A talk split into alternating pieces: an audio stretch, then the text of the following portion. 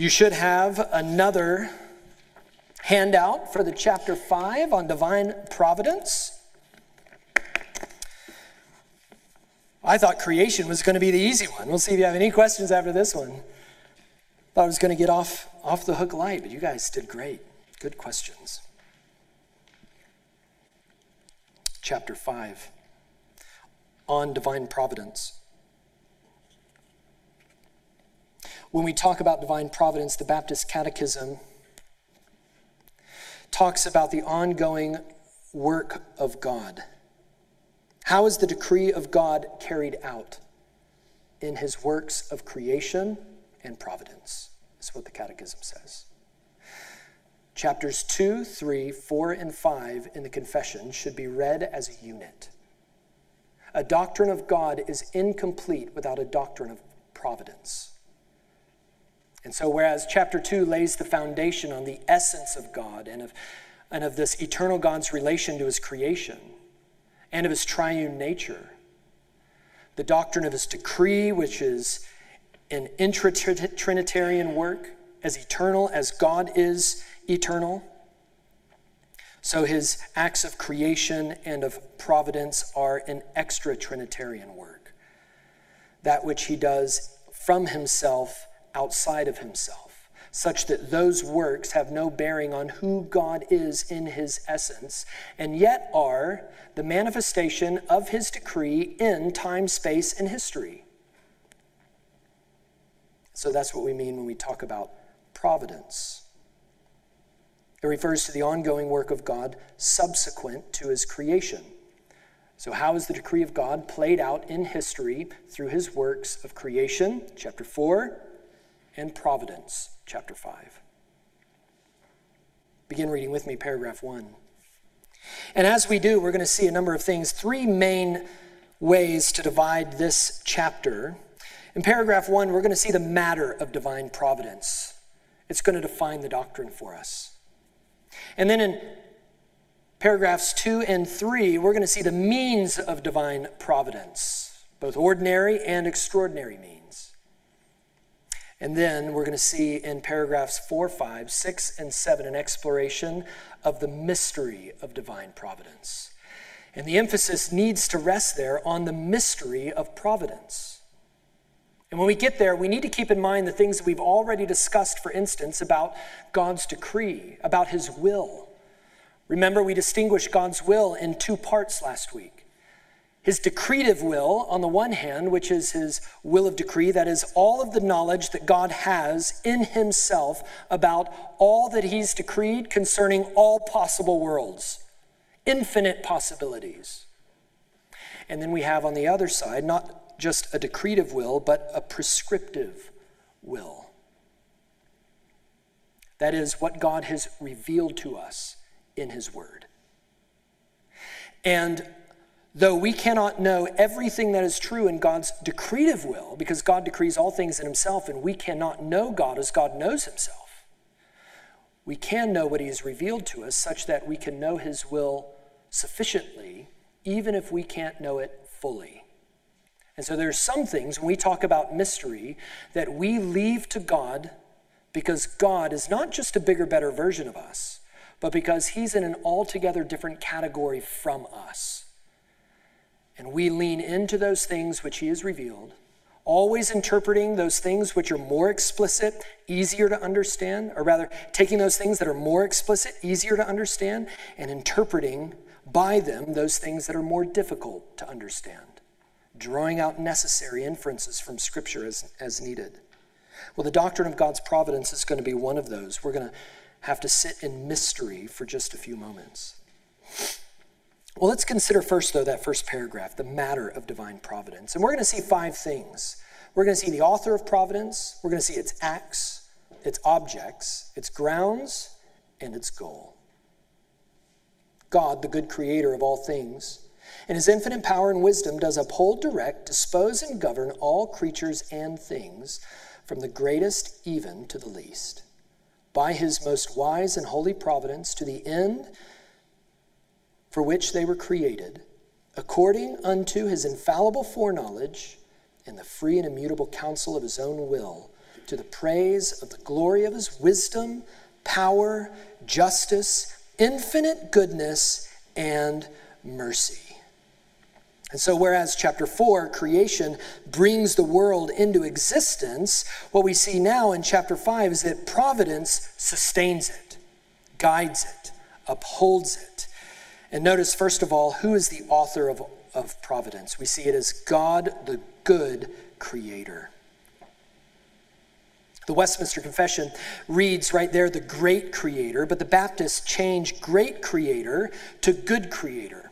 Not because they are denying the greatness of God, they've already affirmed that in chapter 2, but because they want, along with the doctrine of creation, to affirm that all of the acts of God's providence are good as God is good. And so notice that opening paragraph, it begins and ends with God's goodness. And that phrase, as you scan through the chapter, is going to appear again in paragraph four, again in paragraph five, and again in paragraph seven. And it's thumping the same message over and over that is, every act of providence of God in this world is due ultimately to God's goodness. He is good. And what are the acts then of providence of this good God?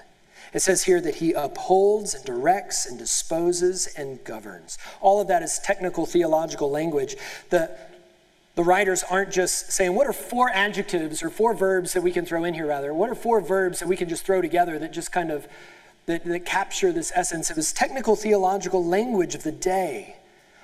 It's the way that Protestant Reformed theologians formulated the doctrine of providence. And so the Baptists are saying we're part of this same team of this glorious tradition, of this interpretive tradition that is tethering itself to the rest of Christian history in understanding God's acts in the world. Richard Muller puts it this way God preserves all things in being. That's what it means by upholds. He preserves all things in being. He supports their actions, he governs them according to his established order, and he directs them toward their ordained ends.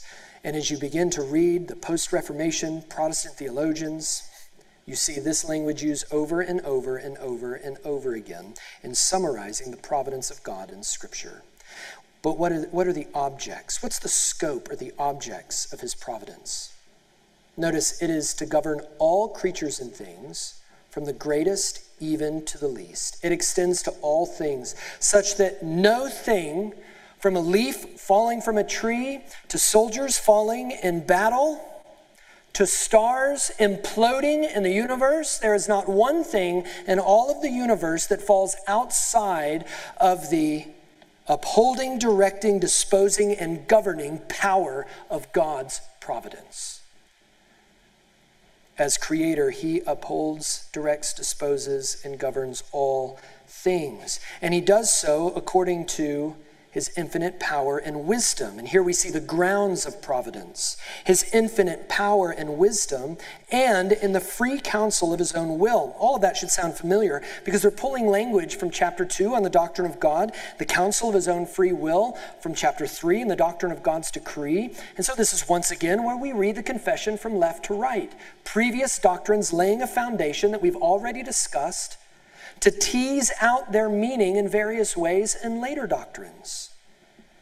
That is, that the creator creature distinction that we see in chapter 2 and again in chapter 3 is absolutely fundamental. That providence is a necessary consequence of God's aseity. That is, what he is in and of himself, that he is self existent. That's what the doctrine of aseity means. Such that he is not dependent in any way on anything that he has created in order to be God. His creation cannot act upon him or his knowledge or his will in any way that would change him. He would cease to be immutable. He would be a mutable, changing God if that were the case. And so to confess that he governs and upholds and disposes and directs all things according to infinite power, that is, power without measure, infinite wisdom, wisdom without measure, and according to the free, that is, uninformed counsel of his own will, according to all that he has decreed in himself, chapter 3. That according to all of that, God has then determined both the end and the means to the end of everything that He's created and operates within those things that He's appointed by His decree, which we'll get to here in, chap- in paragraphs 2 and 3. In other words, when we say that He is that He upholds, disposes, directs and governs all things according to the infallible foreknowledge and free immutable counsel of his own will. We're saying that all things come to pass because God determined that they would do so in the exact way that they happened. You say, well, that sounds awfully deterministic to me. That's why we have paragraph two. But before we get there, just think what we see taking place in and around us at any time is an historical expression of the decree of God carried out in providence. Why do all things happen? And why do things happen the way that they do? And even better than that, why? What is the purpose of those things happening the way that they do, especially those things which are hard or painful or evil? Well, it's because according to God's decree, God directs and governs all things, and He does so as the good creator and he does so ultimately for the goal of the glory of his wisdom, power, justice, infinite goodness, and mercy.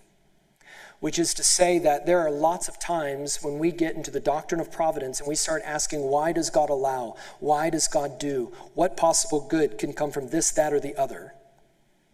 That we're free, according to the scriptures, because of our understanding of God's decretive will, to say, I don't know. I don't know what God decrees in this. But here's what I do know because this is what He has revealed to us. It's clear in what He's created, and it is clear in what He has revealed in His Word, and it is clear abundantly and foremost in the person of His Son, Jesus Christ. And that is whatever it is that He has decreed to come from this, it will magnify His wisdom, His power, His justice, His measureless goodness, and His mercy, such that our only response should be worship. So that's how they're beginning. They're say, setting the table for the doctrine of God's providence by saying that all that he does and all that he decrees as he carries out his decrees in creation, upholding, directing, disposing, and governing all things from the least to the greatest, all serve to magnify his glory. And so the goal of God's providence is God's glory. And our response to God's glory is always doxological, words of glory, doxe logos, doxology, it's worship. Paragraph two. We just considered the matter of divine providence. It's defined for us, but now we see the means of divine providence.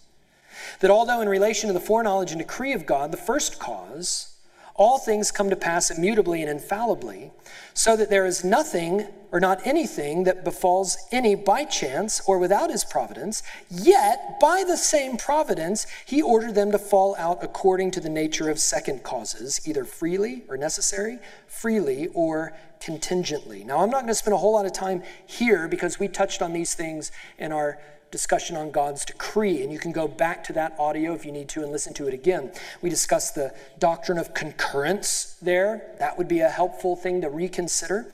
Uh, but just in order to understand exactly what we're saying here, because it's building, as you can see from the opening clause, on the doctrine of God's decree, that we have first cause and we have secondary causes. The first cause that we notice is God, and as such, everything that He has decreed to come to pass is immutable, that is, it cannot change, and it is infallible, it cannot err. Why? Because God has decreed all things in Himself, and God is immutable, and God is infallible.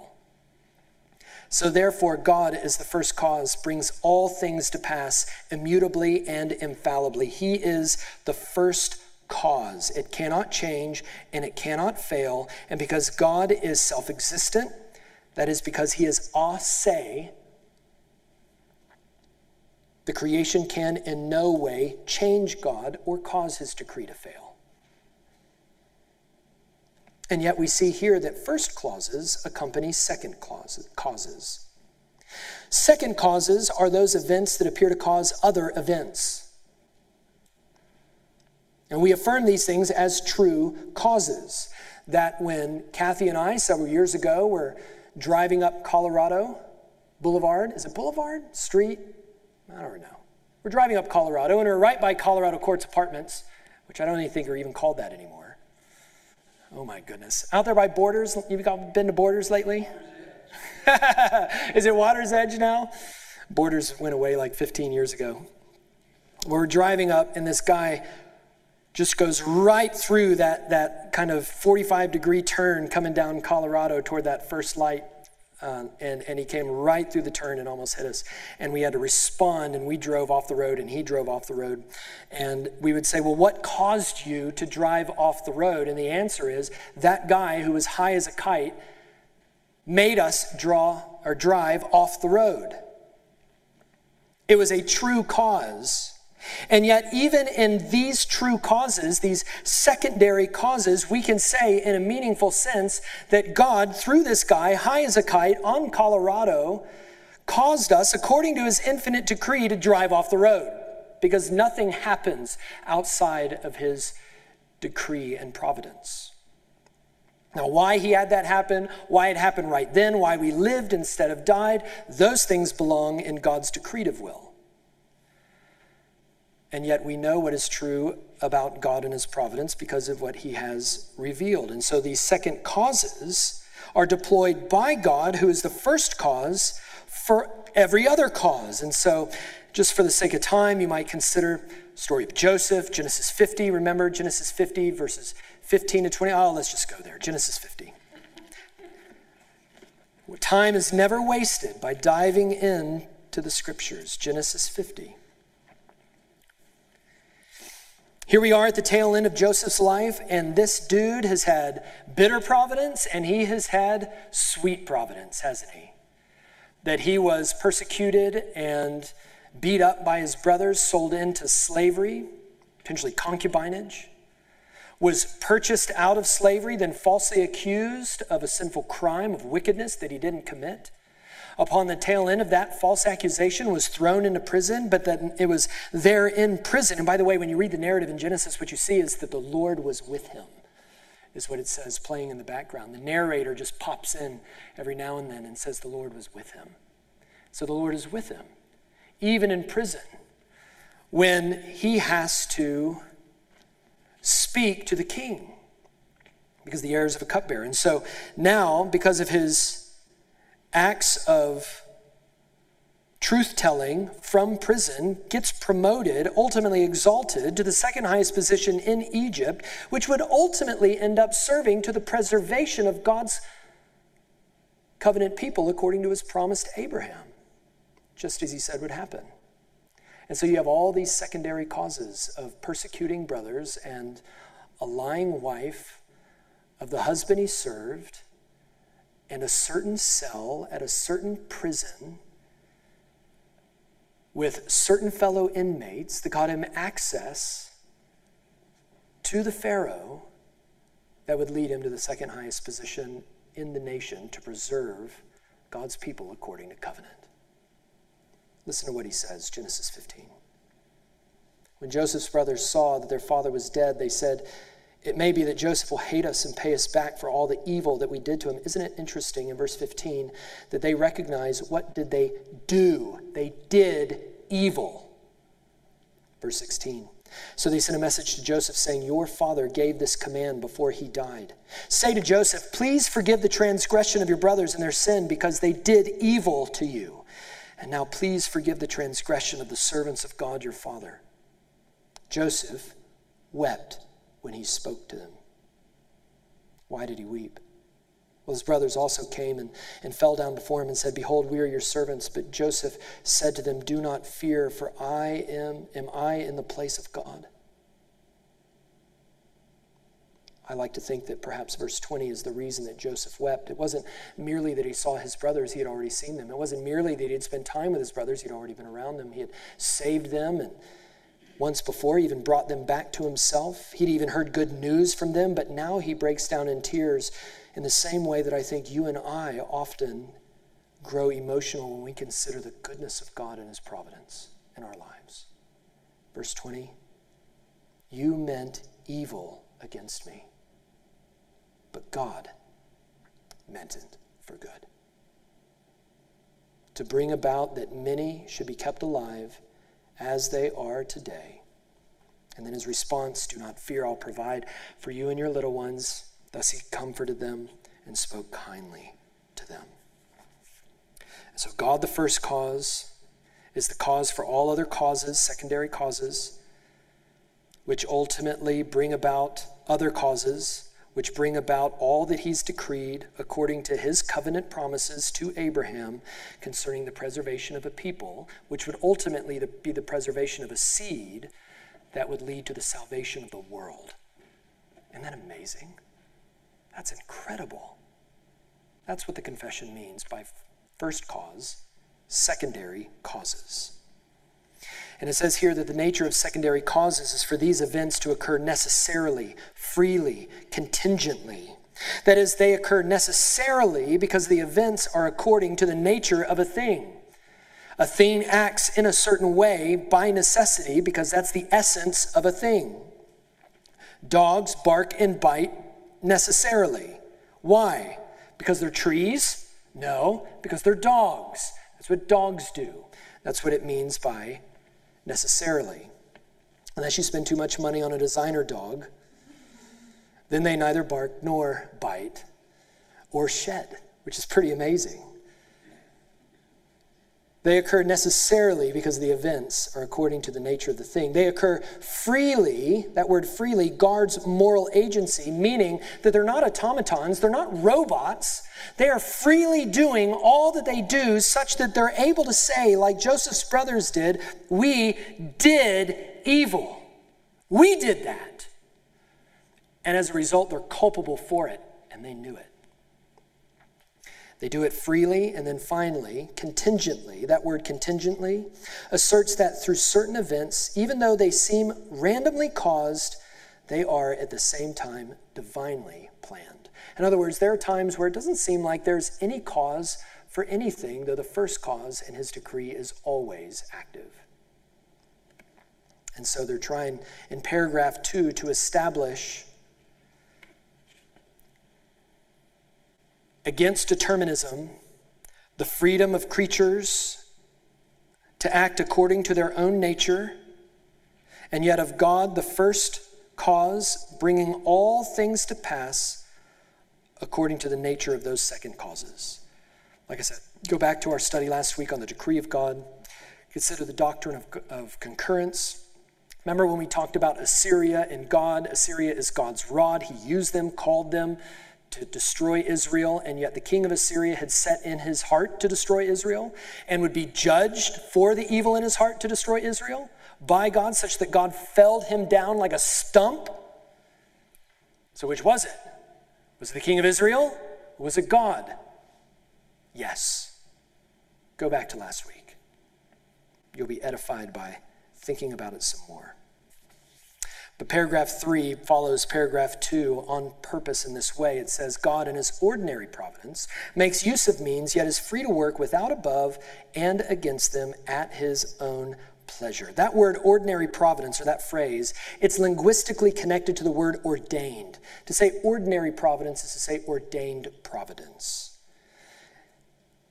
And it's logically connected to paragraph two. It speaks of the normal pattern of things according to God's decree in creation. It's things acting according to their nature. It's the ordinary way of things.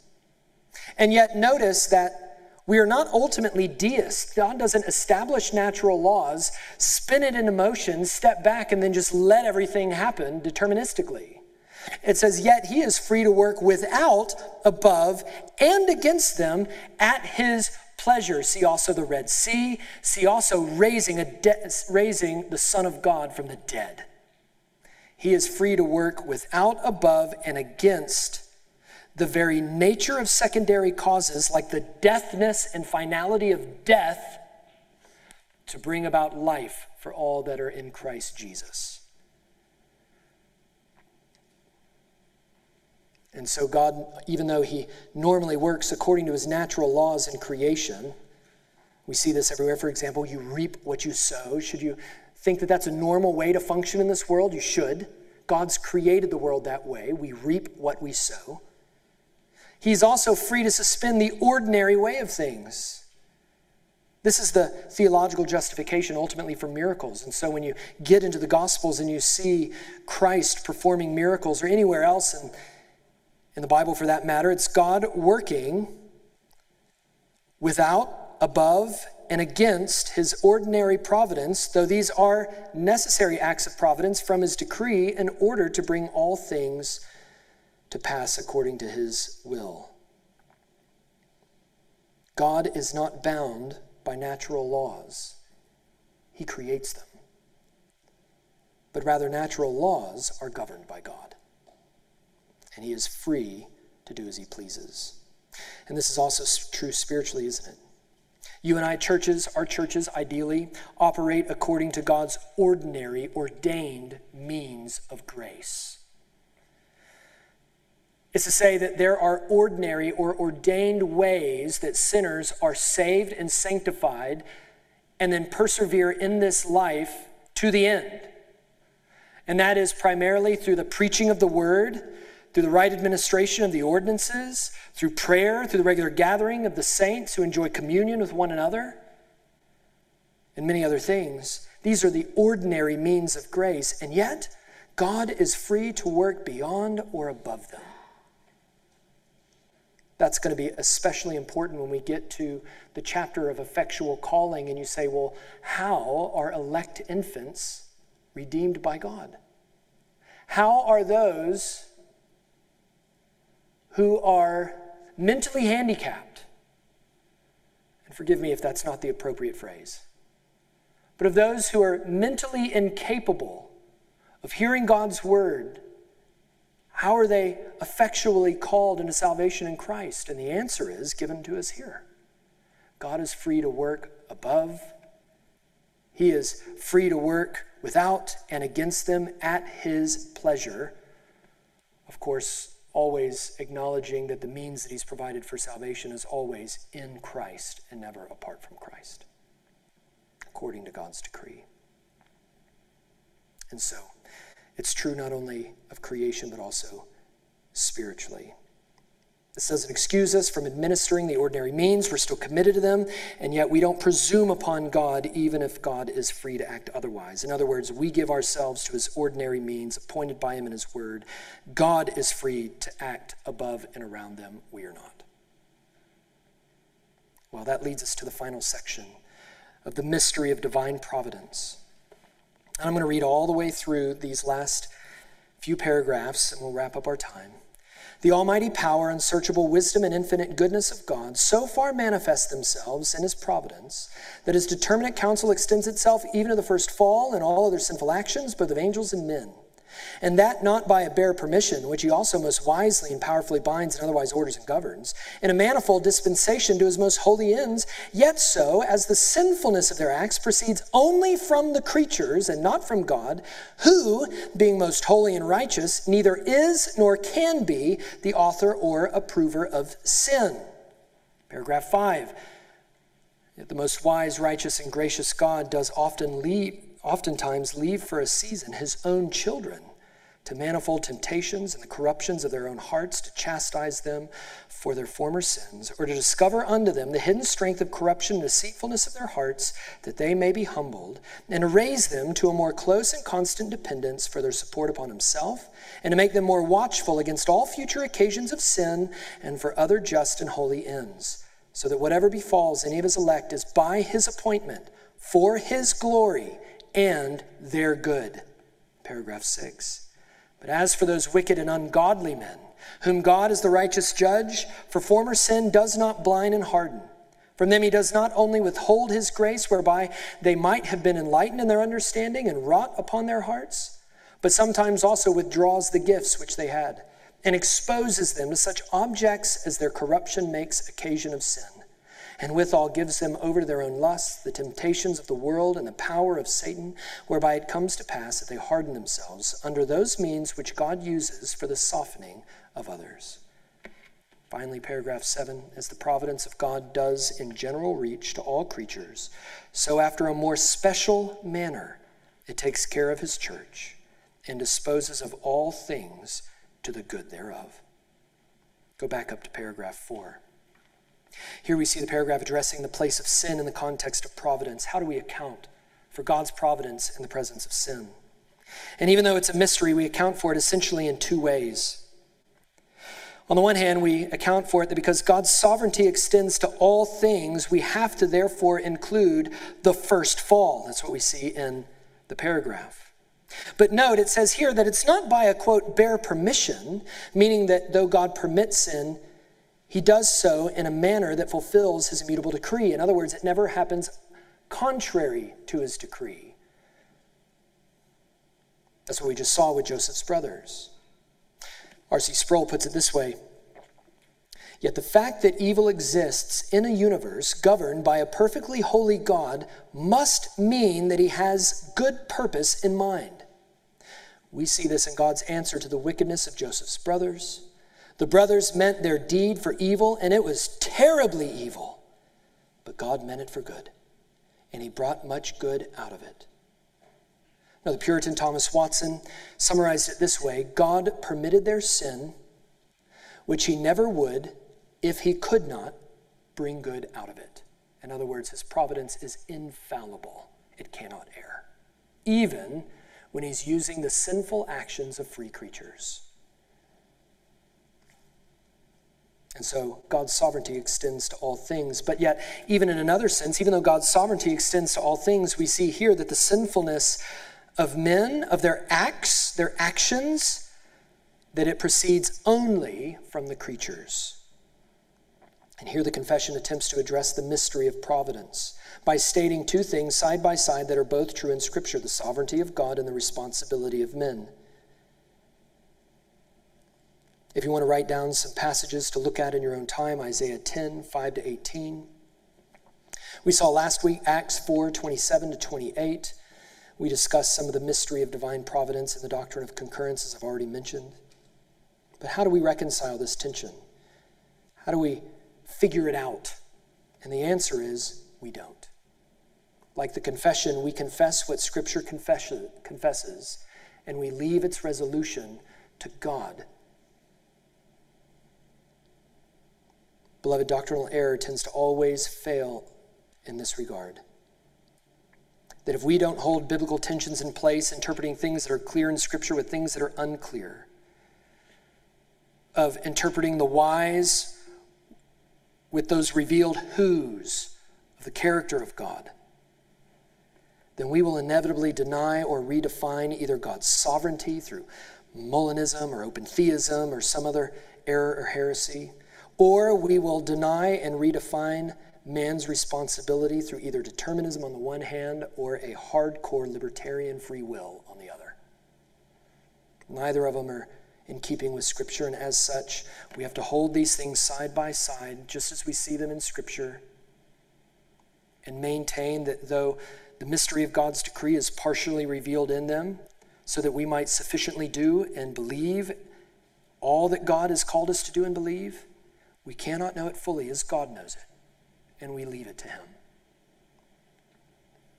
And so that concerns providence and sin. But then we see in paragraph 5 and paragraph 6, we see providence and sinners, specifically concerning God's elect in paragraph 5 and of God's enemies in paragraph 6. And notice in paragraph 5, the entry to the darkness of this paragraph that is, leaving for a season his own children to manifold temptations and the corruptions of their own hearts, to chastise them. All language that you and I can relate to, that we need to think well about. That the entry to the darkness of this paragraph is a reminder of the wisdom and the righteousness and the grace of God. Why does God leave his beloved children to face, quote, manifold temptations and the corruptions of their own hearts. The paragraph gives us three reasons. First, to chastise or to rebuke us. It's to rebuke us for our former sins or to reveal, that is, discover unto them, how strong our sin is and how easily we are deceived by sin, so that, quote, we might be humbled. He rebukes us to humble us. Secondly, in this humbling, God raises us in, quote, a more close and constant dependence on Him. That He weans us off of dependence on self, He weans us off of this world, and He brings us back to Himself through Christ. And He uses bitter providence to do it. You and I, we love this world too much, and we love ourselves too much. And our love for self, and our love for the world, and our love for sin will bring us spiritual pain. And the consequences of those things are death. And in God's love, as a good father, rebukes us and chastises us so that we might be humbled and in our humbling depend more and more and more on Him. Thirdly, notice it is to make us more watchful against all future occasions of sin. In other words, it equips us by enduring the deceptive and the destructive power of sin in our own lives, by enduring God's chastising discipline, which Hebrews chapter 13 says is unpleasant. It's not fun. We don't love it, at least not in the moment. It equips us to think better about sin, that we might mortify it, put it to death, that we might pursue greater holiness that holiness without which none shall see the Lord. God's discipline through bitter providence in our lives, chastising us, humbling us, making us more dependent on Him, is a means of His providence to help us persevere by faith in Christ to the end, such that if God does not do this, then we are not His sons. It is His love to us to produce in us a peaceful harvest of righteousness. That closing line, does it sound familiar? So that whatever befalls any of his elect is by his appointment for his glory and their good. That's Genesis 50 20. It's Romans 8 28. And it just screams the providence of God through the scriptures. But then we have in paragraph 6 concerning God's enemies. And there's five things to say in the paragraph. First of all, who exactly are we talking about when we talk about God's enemies? That is, we're specifically talking about wicked and ungodly men. That is, those who perpetrate wickedness against God's law written on their hearts, against God and against others, and those who openly and freely reject God and suppress his knowledge, though the knowledge of God has been revealed in all that he's created, in all of his providence and in his word revealed and fulfilled in Christ. He says concerning these wicked and godly men, God is a judge. And even though, like believers, they have former sins, unlike those of us who are in Christ, they are not chastised or disciplined by God, but they're judged by God. It says here that they are blinded and hardened by God through judgment.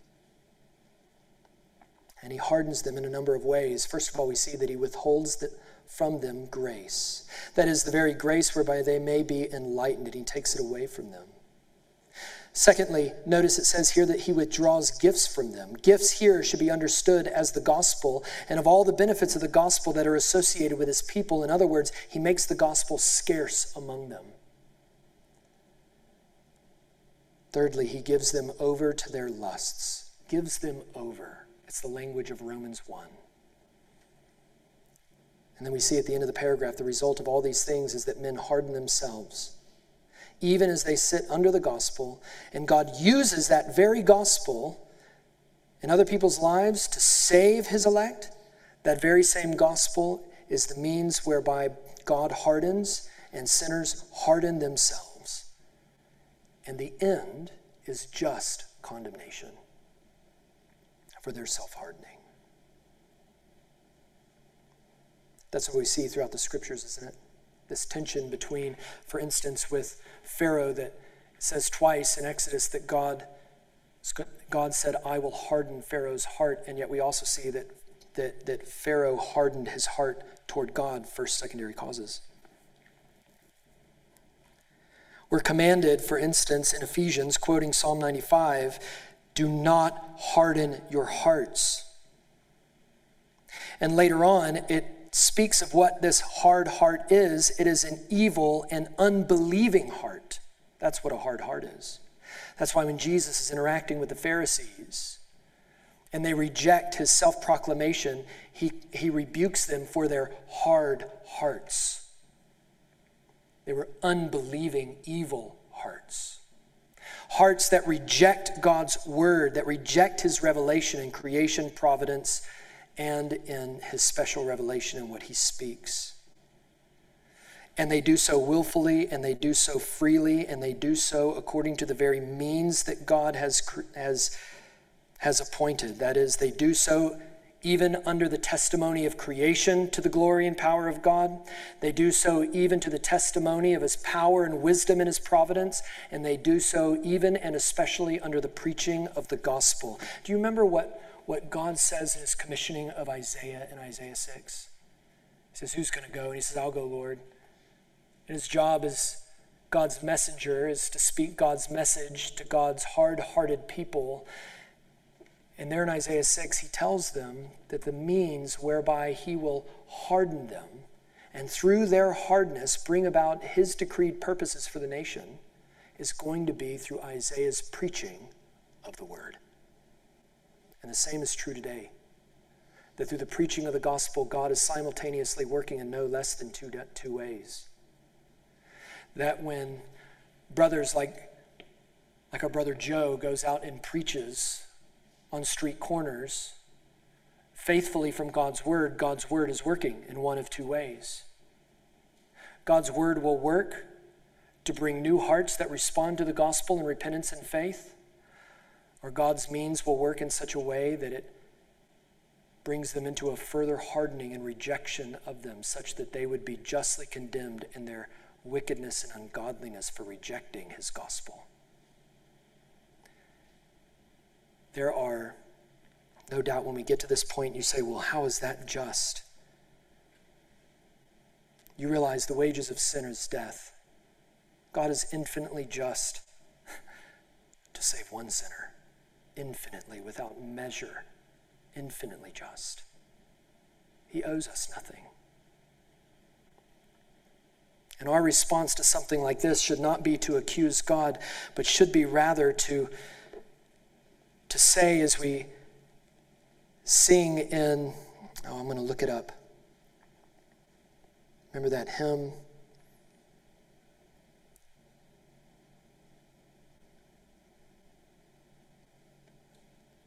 Give me just a second.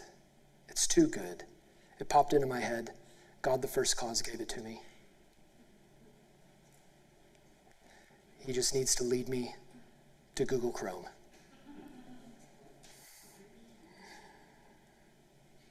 There we go. How sweet and awful is the place. Listen to these lyrics. We sing this often as a church. This should be our response, both to God's providence in the lives of his people, but well as his providence against the wicked. How sweet and awful is the place with Christ within the doors, while everlasting love displays the choicest of her stores. While all our hearts and all our songs join to admire the feast, each of us cry with thankful tongues, Lord, why was I a guest?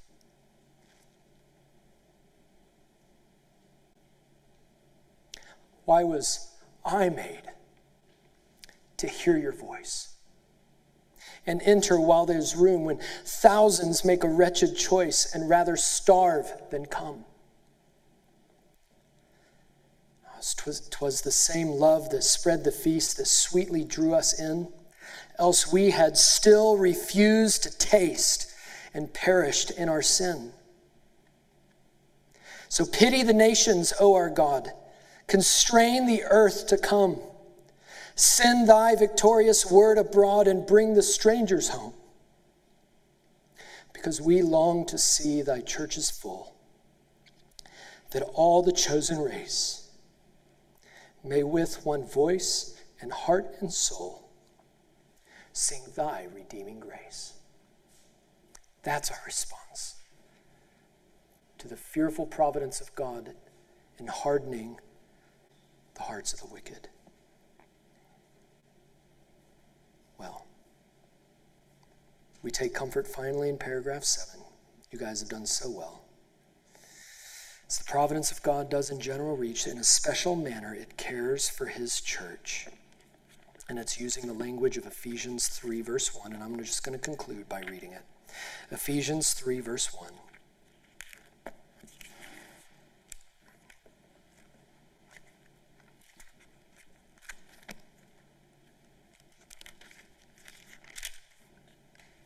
For this reason, I, Paul, prisoner of Christ Jesus, on behalf of you Gentiles, assuming that you have heard of the stewardship of God's grace that was given to me for you, how the mystery was made known to me by revelation, as I have written briefly.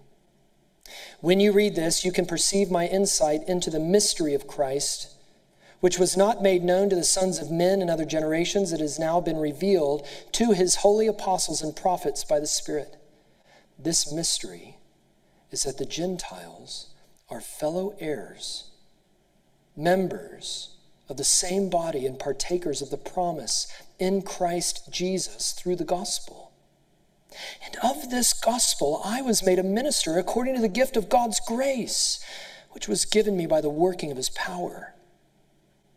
To me, though I am the very least of all the saints, this grace was given to preach to the Gentiles the unsearchable riches of Christ and to bring to light for everyone what is the plan of the mystery hidden for ages in God who created all things, so that through the church, the manifold wisdom of God might now be made known to the rulers and the authorities in the heavenly places.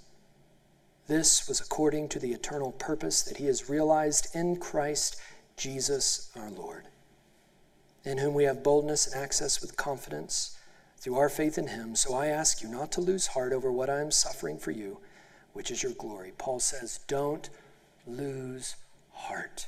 Why?